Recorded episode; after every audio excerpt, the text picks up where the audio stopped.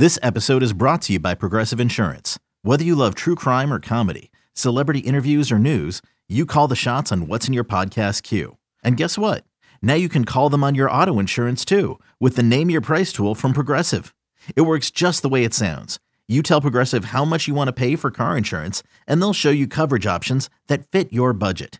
Get your quote today at progressive.com to join the over 28 million drivers who trust Progressive. Progressive Casualty Insurance Company and Affiliates. Price and coverage match limited by state law.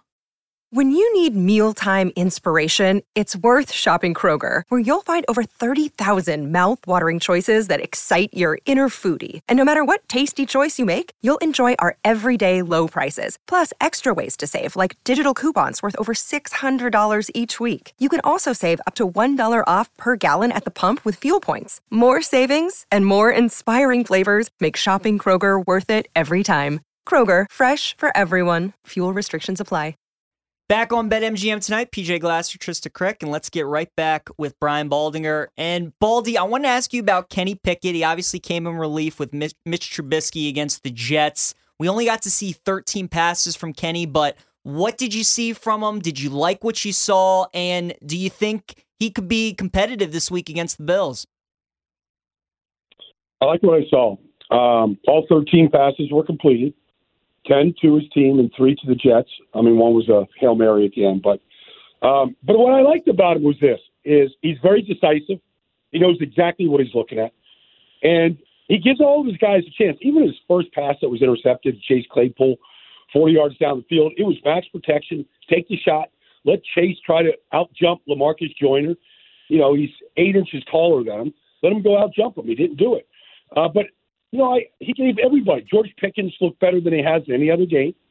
Um, you know, he's he's got Freiermuth. He's got some big targets, and they have to get the ball to the wide receivers. They just and they have to get it to them down the field, and they got to score more points. I think, I think it's going to be good for him. I, I you know, I don't know what Buffalo's going to do defensively, but I don't think they're going to fool him very much. Baldy, I think the Eagles, being the only undefeated team left so far this season, is is slightly surprising. Obviously, their offensive line was slated to be the best in the NFL. Defensively, they're elite as well. Um, what have they been able to do this year? Obviously, adding AJ Brown in the offseason is huge. Um, that has been able to you know, increase their level of success. Well, I, you know, there's a lot of things. I mean, they've they filled all their holes. I mean, you, you go out and get James Bradberry at corner. You go get Kyzir White, you know, at linebacker. You go get Haason Reddick at defensive end, who had, you know, two forced fumbles and two sacks the other day and changed the game. I mean, those guys just completely cemented and upgraded the defense. And then offensively, AJ Brown makes such a difference in his team. I mean, he's he's so he's I mean he's like To like he's just he's just uh he, he's just Tarzan out there. Like he just he's a guy that literally physically beat you up. He can beat you up on blocking. He can go get the ball out of your hands. He can do anything out there. And he really gives Jalen a great deal of confidence. That was the missing piece was having AJ Brown in this in this uh, passing offense right now. And Jalen just keeps getting better and better because he wants to be great. And he does everything that you're supposed to do to be great. Hard worker, wants to be coached, doesn't mind being coached hard. Sometimes it's uh, getting an earful from the head coach, but he doesn't mind.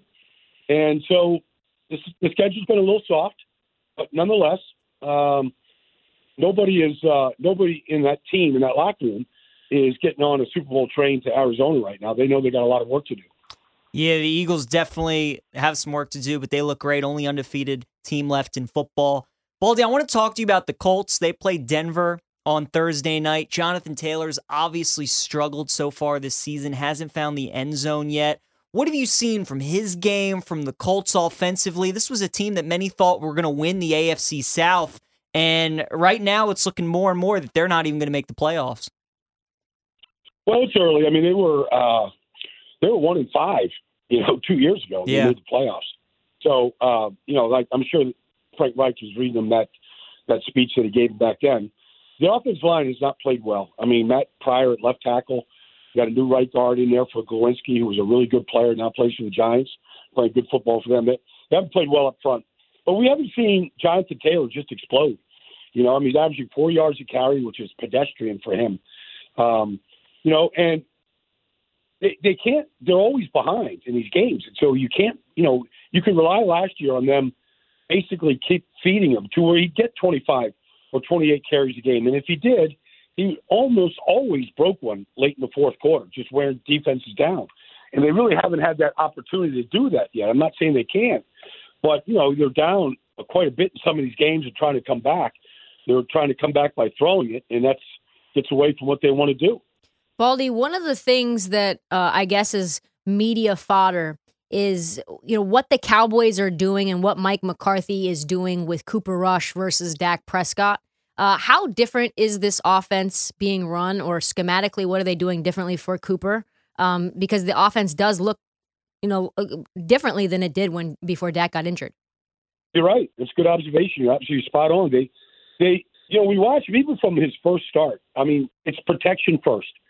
So two tight ends staying in, uh, backs chipping, uh, you know, half field reads, two receivers out, maybe three at the most. Maybe somebody leaks late as a safety valve. But you know, Jake Ferguson, the rookie tight end at Texas A&M, is a great blocker. They use him in pass protection quite a bit, but they protect. And then they once Cooper Rush knows that he's pretty well protected, he's really he's really accurate with football, makes good decisions, but he's not under duress. And I I said that two weeks ago. I kind of showed a bunch of plays to how they protect first, and I would say that whenever Dak does come back, and he comes back healthy, that they should take the same approach, because the offense has gotten better and better each week under Cooper Rush, and as a result, they've also run the ball better and better with Cooper Rush. And I think that uh, the way the defense is playing right now, which is lights out and very very fast, um, it's it's a good it's it's really a good bromide right now for that team. Baldy, you're going to be in Cleveland this week for Browns and Chargers. Just want to get your thoughts on that matchup. What did you see from Justin Herbert this past week against Houston? Did you think the Chargers offense, it was just as simple as getting Austin Ekeler involved, and that's why they looked much better? And then on Cleveland side, what have you kind of seen from Jacoby Brissett through these first four weeks of football? Jacoby's been fine. You know, Nick Chubb's going back home to Georgia.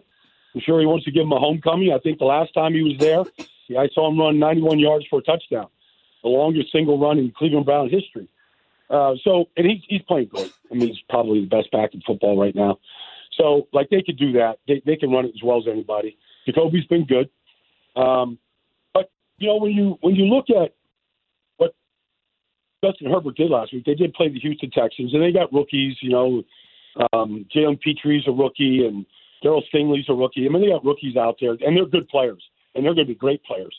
But you know, I mean, he had time last week. He had time to throw the football, and when he had time, he made a great touchdown throw to uh, Gerald Everett, and uh, you know, after and it was the third read, but he had time to get to the third read to make that throw.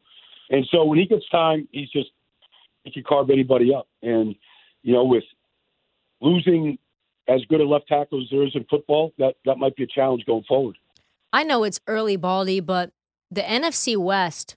I'm not sure there's a, a clear cut favorite right now, given the fact that the Rams look different. I agree. Uh, and the Niners obviously are going through their own things. Um, what do you think are, are, the key reasons that this Rams offense, besides personnel, obviously, isn't as potent as as last year? I mean, it looks like Matt Stafford's dinking and dunking a ton.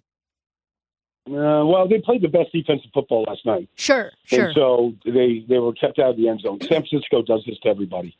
Like they're just that good. I mean, if you want to say, okay, who's the best team in the NFC West? I don't know, but I know San Francisco has the best defense, and nobody's really close. They're just airtight. So uh, but you know, Stafford has thrown a lot of interceptions. Uh, he's been guilty of that in the past. He's gone through stretches like that in the past. He's also come out of those stretches and played awesome football. But they really, I think, offensively, they really are missing Van Jefferson. I know Allen Robinson's there, but he's just right now through just a month, he doesn't fit in that offense at all. He, he's he's he doesn't beat press coverage. Couldn't beat it last night. Not great against zone and trying to find the open spots the way let's say you know Tyler Higbee can or Cooper Kupp can. They really need a third option, like mm. they had with Odell last year or a healthy Van Jefferson. They need a third guy because um, you can scheme sometimes Cooper Kupp from being limited a little bit. That's why they couldn't get the ball in the end zone last night. They in the red zone. They they just, they just they just took him away. And so, anyways, they they're struggling. Their their their offensive line is completely beat up. They're playing backups to backups to backups in certain positions right now. So they may struggle for a while until they can get five healthy offensive linemen. Well, the Atlanta, they've been a fun team to watch. So fun. So far this Reemergence season, of man. You know, a lot of people didn't expect much from them, but they've really been a good offensive team, especially running the football. What have you seen from them through these first four weeks, and how big of a loss is Patterson going to be to this offense? I think it's going to be big. But when he went out last week, Caleb Huntley, a local kid, and you know Tyler Allgeier from BYU, a draft pick this year, like they looked really good. And Cordarrelle, look, I don't know if they can if they can take over for him. I don't know how long he's going to be out, but they played really well last week. There's no question about it. The offensive line is looks as good now as it has since probably their Super Bowl run. Um, it, it, it's really together. Look, I, I I've said in the past before the injury last week to Cordell, they shouldn't hand the ball or throw the ball to anybody that's not named Cordarrelle Patterson, Kyle Pitts, or Drake London. I mean, that's the basketball front line. Those two guys. I think they they need to get the ball to Pitts more. He's just too good. But they've got they've got a good smart scheme. It's a good coach. Uh, they're playing really hard, and they're very competitive. And so they're scoring points. Um, you know, right at the top of the of the leaderboard right now is points scored, and it's been consistent. It isn't like they scored 41 week and six the next. They've been scoring the 20s every week. So they've got something going on right now, and they're building it slowly, piece by piece. Yes, they are. Baldy, we appreciate the time, man, and all the insight. Thanks for sticking around to talk with us. Have a good one in uh, in Cleveland this week. Enjoy Chargers and Browns. We'll talk to you again soon. It's going to be awesome. I can't wait. Yes, All right, too. thank you.